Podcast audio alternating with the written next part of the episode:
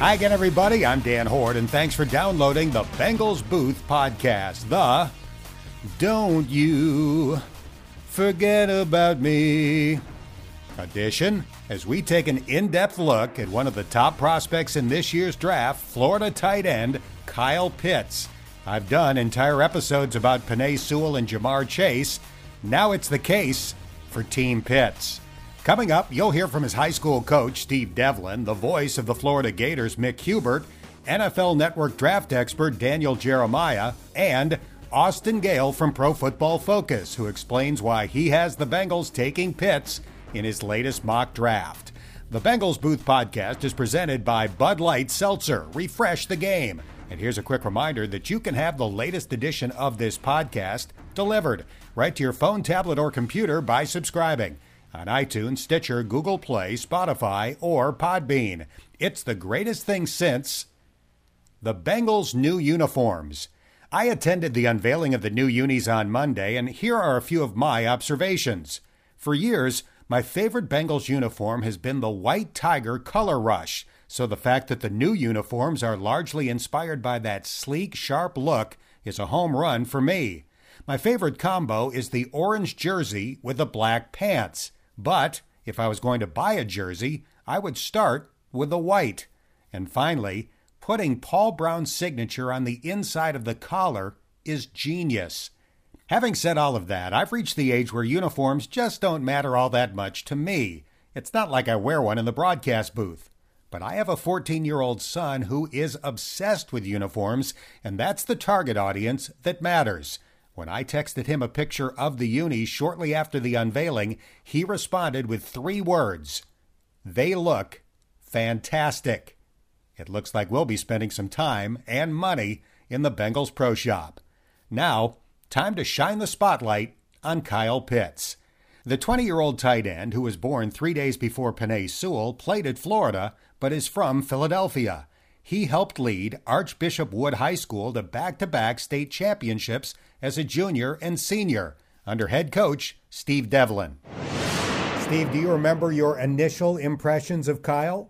Uh, I remember after seeing him the first practice, seeing how athletic he was, I, I, I knew he was something special. And, and uh, he's a, a hard worker and he has a great work ethic. And, and I knew that would pay off for him. And I knew that uh, his desire and his his ability to just outwork everybody was going to pay off for him one day.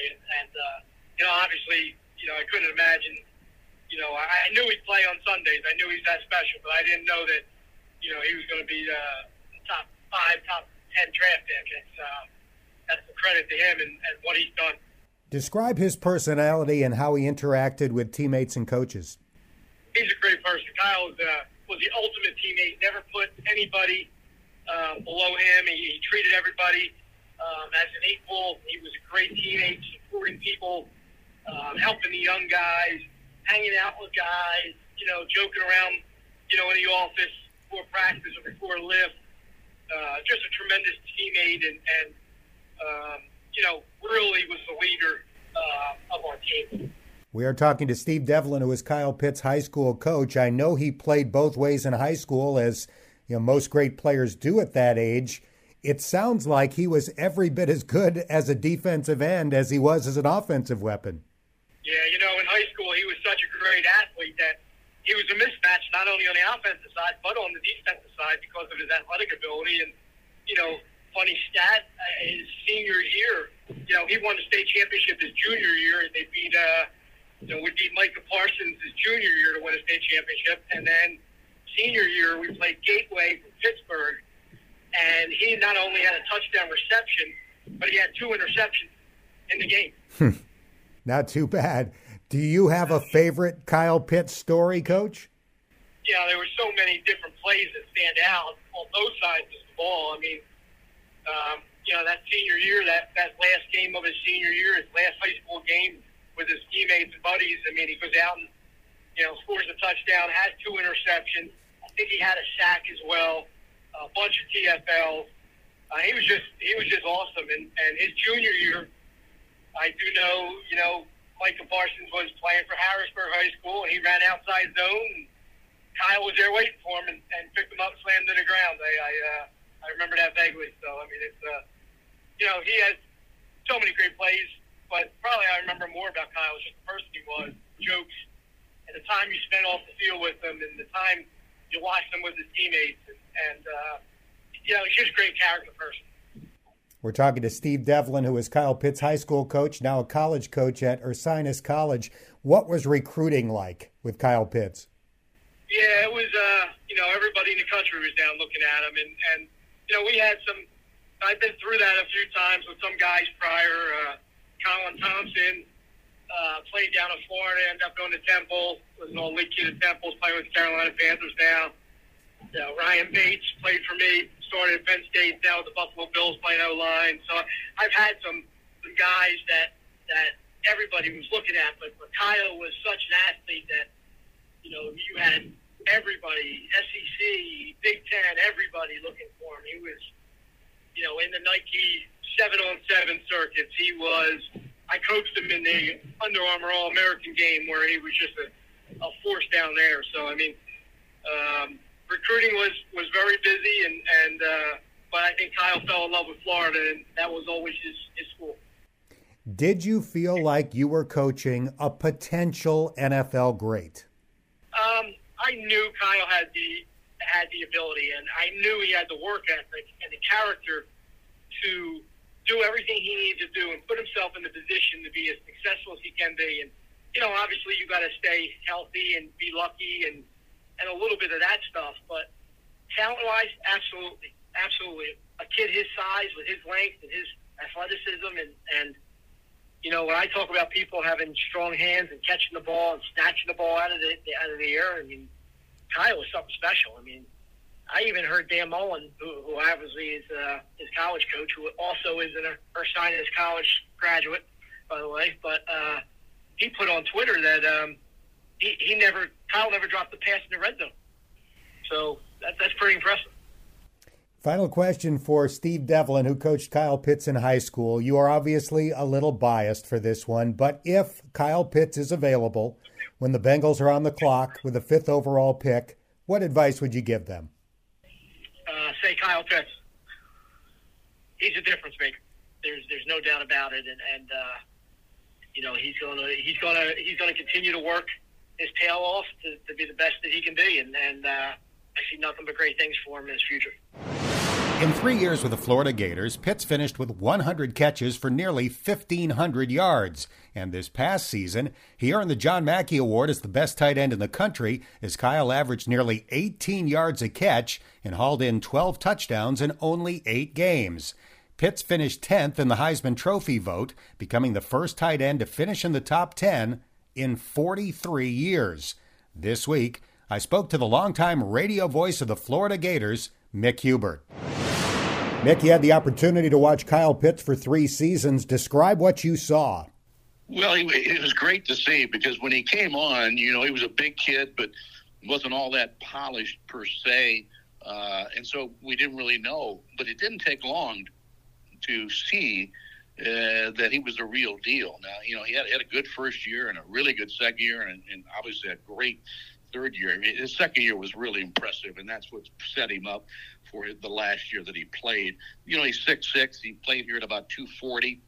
And so, you know, he, he was a guy that was just, you couldn't really cover him at the college level uh, because it was a mismatch problem no matter where he sat up. Was, whether he had his hand in the ground, he was very effective at doing that, but he could, he could play on the slot, he could flex out.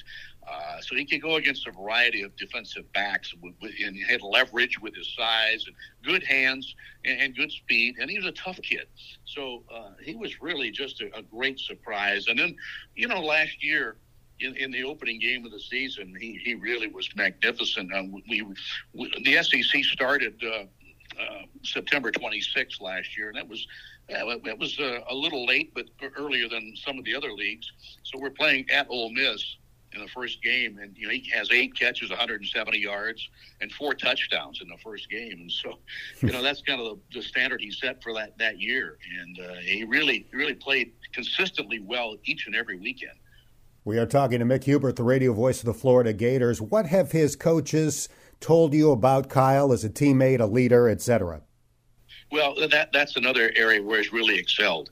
Is that uh, you know when you put up numbers like that on the field, it's it's it's easy to get your people attention, but then again, you know, you, you can't fool others. You can't fool people, especially players. So when they see a guy working in practice as he did, and then going out and performing in games as he did, uh, they have great respect for that. And, uh, and he wasn't a guy that was overly loud and boisterous. He was very intelligent, kind of a measured guy. So, you know, it wasn't like he was running his mouth wild all the time. Uh, so when he spoke, he, he, had the he had the uh, he had the ears of his teammates, and then they really respected him off the field, and uh, because he was a good he was a, it was a good uh, a good teammate, and he was also just a, a good person for the program. So uh, he, would be obviously a guy that will certainly be missed and be very difficult to replace him. Uh, uh, you know, Dan Mullen has used the tight end very well in his offense, and, and we did have some success in, in and, and some of the times when Pitts was out with with a couple of injuries, uh, other guys stepped up, but by no means were they going to be Kyle Pitts like performances. But uh, you know, the, he, he was fortunate to play for Dan Mullen in an offense where they utilized the tight end and was able to uh, showcase all of his abilities. He is obviously a tremendous receiving threat. Can he block? Well, that's the key. That's really the key. He, he could in, in college. Uh, now he'll have to obviously take that blocking skill to a new level when he gets in the NFL, and so that will be the thing that uh, will will be uh, in question at the outset. Uh, I, I, certainly think when he ha- the, he has the frame, he has the intelligence. So you know, given time, uh, I, I think he'll be a fine blocker in the NFL. Um, I don't know that he's going to come in at, at, 21 years old and start blocking guys that have been in the league seven or eight years and and and then say all of a sudden you know he's ready to take them on. Um, but he's not going to take too long because uh, he's going to get he's going to get bigger and stronger, and and, he, and he's got a good work ethic to do that. So yes, I think he will be able to do that. Um, but I, I, think that that's the one thing that you would identify right out of the gate that uh, you know he'll need to improve upon that probably, which is not to say that he can't do it. Uh, he, he, did it very well at the collegiate level. Um, but he, he, you know, he, he didn't play with his hand on the ground all the time. That's what I'm saying. He was a, he was he was in the slot a lot. Uh, and and then he was a total mismatch for linebackers and trying to cover him there. And then when he got split out, he was used a lot of times as a wide receiver because he could he could win all the 50-50 balls. So uh, he really displayed at, at this level a, a great. Uh, a great ability to, to, to play in that position uh, in a matter of different different kinds of tight end positions. We are talking to the great radio voice of the Florida Gators, Mick Hubert. The Bengals are also in the market for a deep threat wide receiver, and one of the fastest ones in this draft is another Gator, Kadarius Toney. I don't know if he'll still be there in round two, but what are his strengths, and, and what are some of the question marks with Kadarius? Well, he's a guy that really did develop over the course of his four seasons. He came in as as just a speed guy uh, who had difficulty uh, catching the football. Uh, not unlike a lot of guys who have great speed. Uh, not that he was a, a, track sprinter that was trying to play football. No, that's not it. But he had great speed. But he, he just didn't. He didn't have maybe the maturity when he was younger. But he really transformed himself, and I, I'm not. I can't really pinpoint when, but the light went off for him at some point that hey i can do this for a career and i have to put all the childish things behind and i got to really apply myself. And when he started doing that he became a totally different receiver especially that last year. He was a guy that he, we knew we could throw the ball deep. He was going to go get it. He was going to catch it. Now he's not six six like Kyle Pitts. He's about six feet tall, but he was able to use. He had pretty good upper body strength. It was amazing how he developed his upper body, and you could see that development from uh, you know from his sophomore year to his senior year. He was totally a different looking player. So you know he averaged about 12 and a half yards every time he touched the ball, whether it was on a jet sweep or whether he was going deep. Uh, he was just a guy we needed to get the ball in his hands. And we had a pretty prolific offense last year with, with Pitts at the tight end and Toney going deep. And we had a couple other guys that are you know, probably going to play in the NFL as well. So we, Kyle, Kyle Trask had great arsenal of receivers that he could throw it to, and we had a very prolific passing game last year. But Toney was a guy that really, uh, uh, really raised a lot of eyebrows that he had made probably the biggest jump of, of any of the receivers uh, to where he was a, he was a bona fide deep threat that could catch the ball, and as opposed to just being kind of a one dimensional guy when he first came in, uh, basically a jet sweep and trying to get him ball in space. he wasn't a guy that was probably going to catch too many balls 25 yards down the field. That totally changed by the time his senior year came around. How is Toney as a return specialist? Well, he's pretty good at doing that. Also, uh, you know that that that was initially what uh, you know they that was going to get him on the field really uh, his special teams and doing that. So he, he can do that because he, he's got pretty good hands to do that. He's got some toughness about him like i said. So he, he's maximized his frame. Um, he's, not, he's not you know he's not five nine or five ten uh, but he's not six four six five either. So he's, he's big you know at about six feet tall and, and maybe 195 maybe 200 pounds. You know he's he's he's he's big enough i think to be able to do that Mick, let me throw one more name at you, and this is a big target. Another wide receiver that's expected to get taken somewhere in the middle rounds, Trevon Grimes, who started out at Ohio State before transferring to Florida. 6'4, 220, ran a 4'49 at his pro day. How does Trevon Grimes look to you as an NFL prospect? Well, that's part of the, the, the group of guys that I that I mentioned about the, the Gators being very prolific on offense. But obviously, uh, Kyle Pitts drew so much attention, and then with the emerging of uh, Kadarius Toney going deep, uh, wow! Then you've got a third guy like Trey Grimes out there, who's you mentioned six four and two twenty. So he's another big target that can go up and win 50-50 balls, and and you can throw him one on the sideline. He was going to get it. So he was in a perfect position because he had two other guys that were really good around him.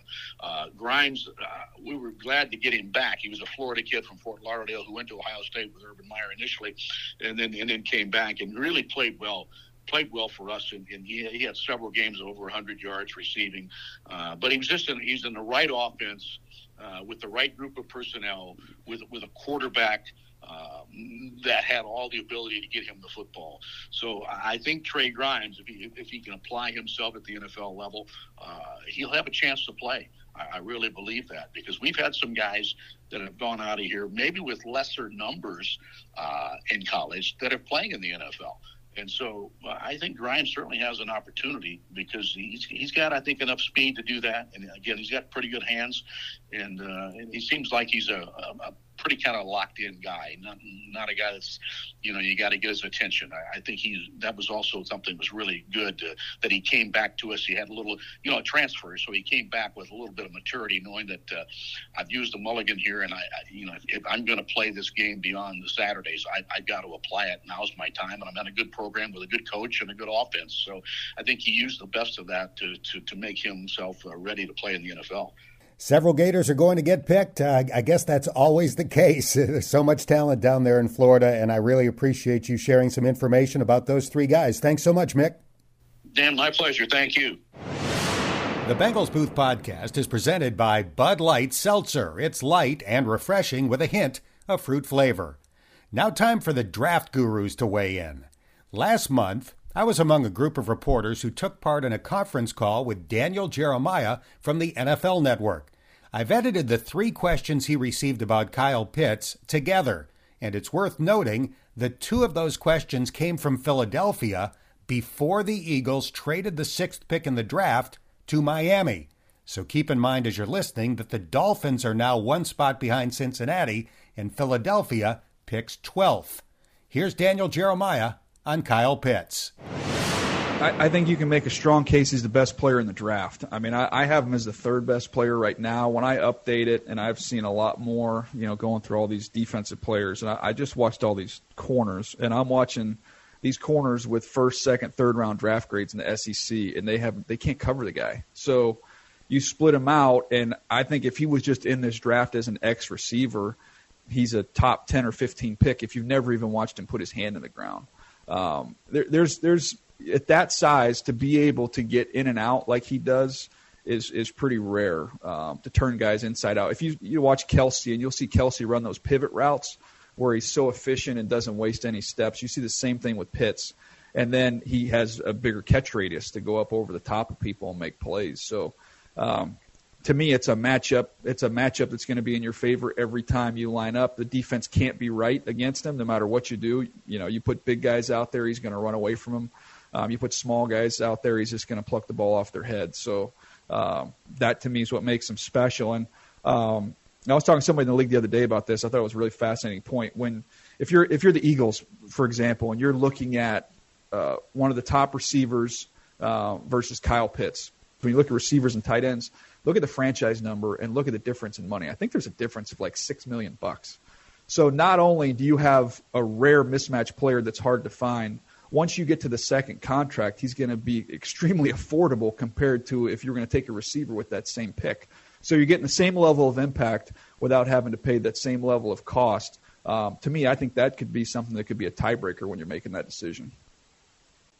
Uh, Daniel, uh, I'm going to give you a few players. If you were the Eagles, you're on the clock at six, uh, and you've mentioned all the players: uh, Pitts, uh, Waddle, uh, Ja'Marr Chase, and maybe I think Smith would probably be, for whatever reason, not net mix. And any offensive or defensive lineman, who would you take at that position?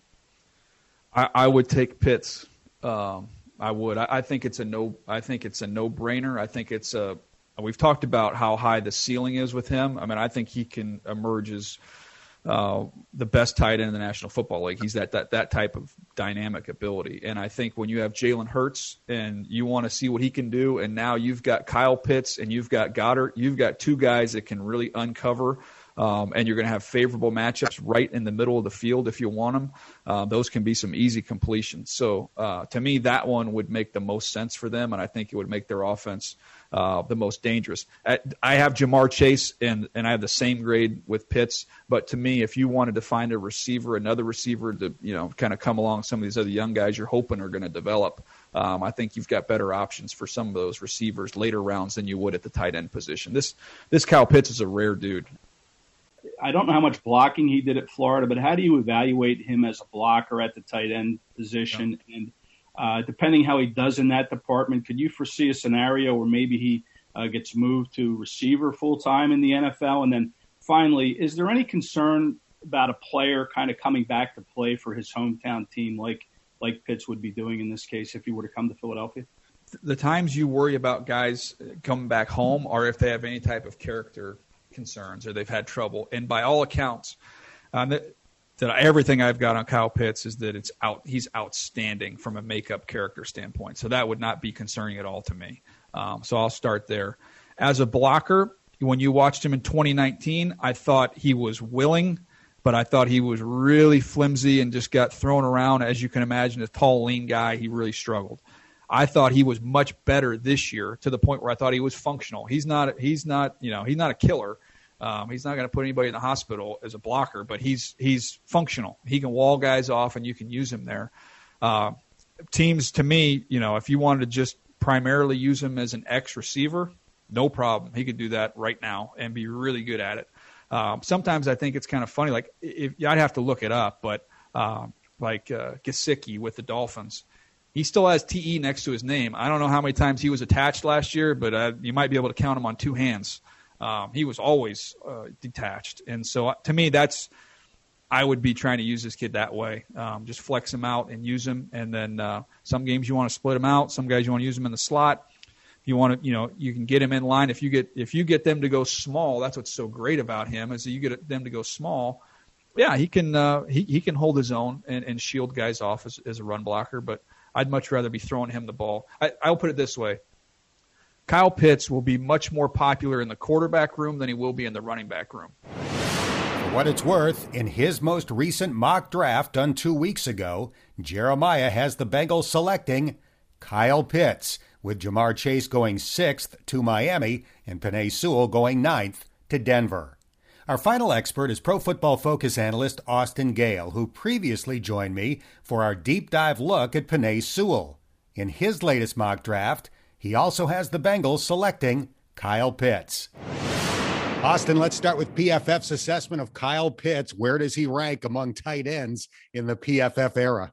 Kyle Pitts might be the best tight end prospect we've seen in the PFF college era. That dates back to 2014. PFF started grading all college football players in 2014, and he had not only the highest grade of any tight end we've seen in a single season, but the highest grade of any offensive player. Like that's how good he was in 2020. I do think that the production, you know, matches what he is as a prospect from a traits and measurables perspective. Really big wingspan, touch radius, contested catchability, a legit athlete at his size, you know, a legitimate tight end one type of size. And I think he is in that conversation to immediately enter the NFL and be you know top five at his position. Right now, in my opinion, there are only really three game-changing, game-defining tight ends in the NFL: George Kittle, Travis Kelce, and Darren Waller. I think Zach um, Kyle Pitts can enter that conversation right out of the gate. That's how good he is. I think his comparison in PFF's draft guide is Darren Waller. I think he's going to be used very similarly. He's going to play on the outside, he's going to play in the slot, play inline tight end, dominate in one-on-one coverage, require the attention of safeties, linebackers, and corners, and the defense coordinator as well. And all that combined with the fact that it's a scarce position of talent. There is not a lot of talented tight ends in the NFL. Like I just said, only three really game-defining tight ends. There's a difference between positional value in the NFL and positional scarcity. Overall, on average, the tight end position is not nearly as valuable as offensive tackle, wide receiver, corner, quarterback, obviously those things. However, the high end, the peak of the tight end position is more valuable than the average to above average of other positions because of that positional scarcity, because there's only a handful of good tight ends in the NFL. All right, so that you might have just answered my next question, but in your most recent mock draft, you had the Bengals picking Pitts, even though Ja'Marr Chase and Penei Sewell were still available on the board. If they go offensive weapon instead of offensive lineman, why Pitts over Chase?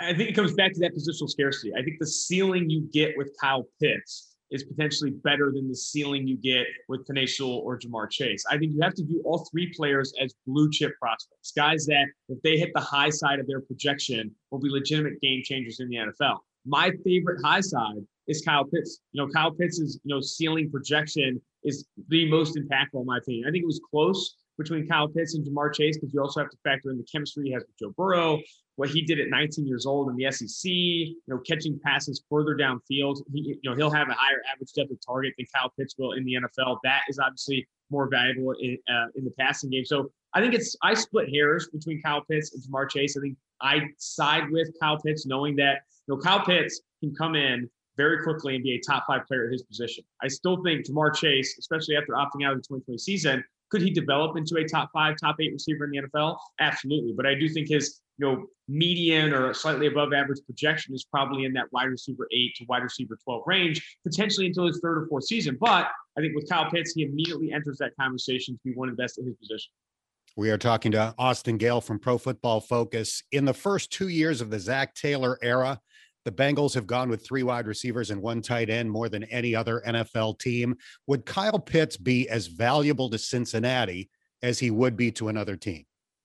That's a good question. You know, they do run a ton of 11 personnel, and I do think that he is the massive upgrade over who they've ran at tight end in the past. CJ Uzomah, Drew Sample. He is different. He is two standard standard deviations different compared to those players and what he adds there. And I do think that what's interesting is that, you know, Cincinnati's offense likes to attack the middle of the field, you know, with Tyler Boyd, Tee Higgins even working the middle of the field. Kyle Pitts is going to own that area, which what where Cincinnati needs to look next. And I know obviously if you take Kyle Pitts at number five overall, you immediately look at the offensive line, try and get upgrades on the interior, even depth behind Riley Reiff and Jonah Williams. But you also need speed, man. And I don't think it would be smart to take the speed guy in the second round. I think there's opportunities at speed, you know, for speed wide receivers, deep threats, vertical threats uh, in round three and round four, even day three, looking at guys like Tutu Atwell of Louisville, Jaelon Darden of North Texas. Um, a handful of other guys, that, Matter Bebe of Illinois, guys that have like legitimate downfield threat downfield speed that Joe Burrow can hit in stride down the football field. Because I do think that this offense, bar none, needs an injection of what they thought John Ross could be. Like there is just not enough speed on this offense. Even adding Ja'Marr Chase, who at his pro day ran in the four threes, he is not a pure speed threat. He's great at winning down the football field, great ball skills, great contested catchability, but he's not a burner. He's not a Will Fuller. He's not a Henry Ruggs. He's not a Jaylen Waddle. What you need in this offense, in my opinion, is one of those guys to really take the top off to again open up the middle of the field, force defenses to play deeper in their coverage and that type of stuff. Is part of the calculation for you in advocating for Pitts and some of your colleagues who are pushing for Ja'Marr Chase, the fact that it is a deep offensive line draft and they ought to be able to get a competent starter in round two? 100%. I think that's part of it. I also think that you know the the best you know top, a top three tackle in the NFL is not as valuable as a top three tight end in the NFL. You know, a good you know you don't need to be elite at any position along the offensive line. You just need to be average to slightly above average. You can't have any weak links. You talk to defensive coordinators around the league, and they talk about you can't have obvious weak links in your offensive line. It doesn't matter if you have, you know, um, Orlando Brown at left tackle, if your guards are Billy Price and, and um, you know, um, the other guys that they started last year. I can't even think of some of the names that they rotated at interior offensive line. But like, if you have weak links on the interior offensive line, it doesn't matter if you have a gold jacket at left tackle. You need to be average to above average at every position. I think with the addition of Riley Reiff, who in no way is an elite offensive tackle, I wouldn't even say he's top 15 at his position you still get closer to average along the offensive line. There's more investments you can make at tackle. There's more investments you can make on the interior, but you can get legitimate starter, starting quality offensive line talent in this draft with their first pick in the second round. I mean, guys that have been mocked to them consistently, even in my mock drafts of late, Alex Leatherwood of Alabama, Sam Cosmi of Texas, Dillon Radunz of North Dakota State. Um, Jackson Carman of Clemson, who I like a lot as a versatile piece that can play tackle or guard. You have um, Quinn Meinerz is going to be a really good center in the NFL. Creed Humphrey of Oklahoma, Kendrick Green of Illinois. This offensive line class is so much deeper than last year's. You know, people bring up last year's offensive tackle class with the big four. Tristan Wirfs, Kai Becton, Jedrick Wills, and Andrew Thomas. There was a legitimate cliff off of that. Like the, the, the drop off in talent at offensive tackle Uh, after the big four was massive. And this year, it's not it's not like that. You know, there are eight different offensive tackles that rank inside PFF's top 40. And you look at interior offensive line in that range of 25 to 50, there's a handful of legit day one starters at guard or center that you can pick up in those spots. And I think that's the move. That's the more valuable play, in my opinion, for Cincinnati. Value offensive line on day two, day three. Maybe even try and grab more picks in the area, trade down from two to gather more picks and fill more holes along that offensive line, and then take a high end talent, a high end weapon for Joe Burrow at number one. We're talking to Austin Gayle from Pro Football Focus, one of the hosts of the Two for One Draft podcast. I'm glad you brought up the positional value argument because I do wonder how you measure the impact of a great offensive lineman to me that that brings a tremendous amount of confidence to the offense knowing that you have that guy up front that is going to destroy the opposition. Is that a difficult thing to quantify? Yeah absolutely. It, it's very difficult because i think there's a mental side of it. There's i mean there's so many variables. When we you know when pff brings up positional value and this position's more valuable than others you're really looking at you know, on average, you're looking at these different things. There's obviously unique cases with injuries affect that. You know, leadership affects that confidence in the quarterback and confidence in the offensive coordinator affects that. There's nothing black and white in football, even though you try and say one position is more valuable than the other. There's nothing black and white in football. I think when you have to, but when you have these opportunities, specifically for the Bengals at five, when you are, if you look at consensus rankings among all draft analysts and media, and even probably around the league, you have three blue chip players that are going to be available to Cincinnati Bengals at number five. It's going to be Ja'Marr Chase, Penei Sewell, I throw Sean Slater in the mix as well, and then maybe Kyle Pitts if the Atlanta Falcons do pass on him at number four overall. You're in a position to grab a blue chip talent. I don't think the conversation is which of those guys is the best. It's which of those guys, all viewed as very similarly great players, gives me the most value right now. And I think that's where the conversation shifts for me. I don't think you need to pick apart the player and the evaluation any more than that. You need to look at, okay, right now, what takes this offense a step forward? What helps Zac Taylor more? What helps Joe Burrow more? What takes us forward more? And I think if outside looking in, I believe that's one of these weapons. I believe it's Ja'Marr Chase or Kyle Pitts. However, that could be different in the locker room. That could be different in the front office. If they feel like the offensive line is what's going to take the step forward, then they do that as well. Is there anything about Joe Burrow's strengths and weaknesses that makes you think that Pitts would be an ideal fit? Joe Burrow's strengths and weaknesses is just like the most one of the most accurate quarterbacks we've ever seen. So like getting him players that can make plays after the catch and consistently get open is what's going to help this offense the most. I mean, he's he's not bad under pressure. He's not super mobile. So like you don't have the benefit that a Lamar Jackson, a Kyler Murray, or even a Josh Allen, Patrick Mahomes necessarily has. He's good out of structure. He's creative, but not necessarily athletic or mobile and won't be a guy that you lean on from a running perspective. You need protection up front. You know, the LSU offensive line in that season won, I think, the trophy for uh, best offensive line in the country. You want to get better there, but you don't need to be elite there. You know, you don't need to be elite in the trenches. You just need to be good. And I think Jonah Williams, year three, his development, I loved him coming out of Alabama. I think that is a good starter in the NFL. Riley Reiff is a good starter in the NFL. Where there's where there's more glaring weaknesses, the interior offensive line. Add pieces there on day two and day three. Get better there. Even add veterans if there are guys still available in free agency. Continue to chase the floor. Chase a high floor along the offensive line, and then chase the ceiling at more valuable positions, like tight end in this case with Kyle Pitts available, or wide receiver with Ja'Marr Chase, or even DeVonta Smith, whoever they feel like is best. Final question for Austin Gayle from Pro Football Focus. I've listened carefully. I also talked to your colleague Anthony Treash a few weeks ago. He's a big Ja'Marr Chase guy. I have been for Penei Sewell all along. I'm not sure that there's an argument that's going to change my mind. If the Bengals take Penei Sewell with the fifth overall pick in the draft, are they making a mistake?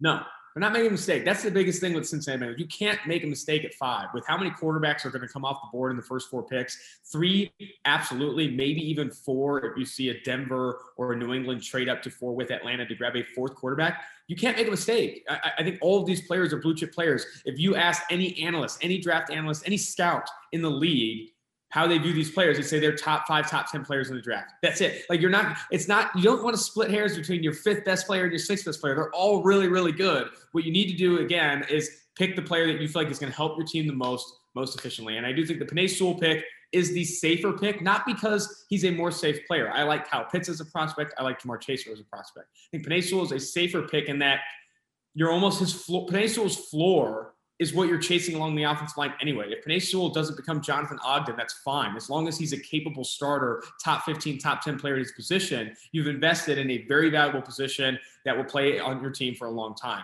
Ja'Marr Chase and Kyle Pitts, if they're only top 15 players at their position, you kind of busted there. You don't you you you need you need ceilings. You're chasing ceilings with Pitts and Chase. You're drafting Pitts and Chase to be top five. You're drafting Chase and Pitts to be legitimately in the conversation for best at their position in quite some time. So I think you're chasing more of a ceiling with uh, the wide receiver and tight ends there. With Penei Sewell, if he his floor is top 15, again, that doesn't hurt your team. It doesn't hurt your team nearly as much as maybe if Ja'Marr Chase doesn't end up you know hitting expectation or if Kyle Pitts doesn't hit expectation. Great insight from my friend Austin Gayle, not only an exceptional analyst for Pro Football Focus, but now that Giovani Bernard is a member of the Tampa Bay Buccaneers, the man with the best mustache in Cincinnati. Man, that's awesome. I can't believe I got the honor. That easy. My thanks to Steve, Mick, Daniel, and Austin, and that's going to do it for this episode of the Bengals Booth Podcast brought to you by Bud Light Seltzer. Refresh the game. If you haven't done so already, please subscribe, and if you have a minute, give it a rating or share a comment. That helps more Bengals fans find this podcast. I'm Dan Hoard, and thank you for listening to the Bengals Booth Podcast.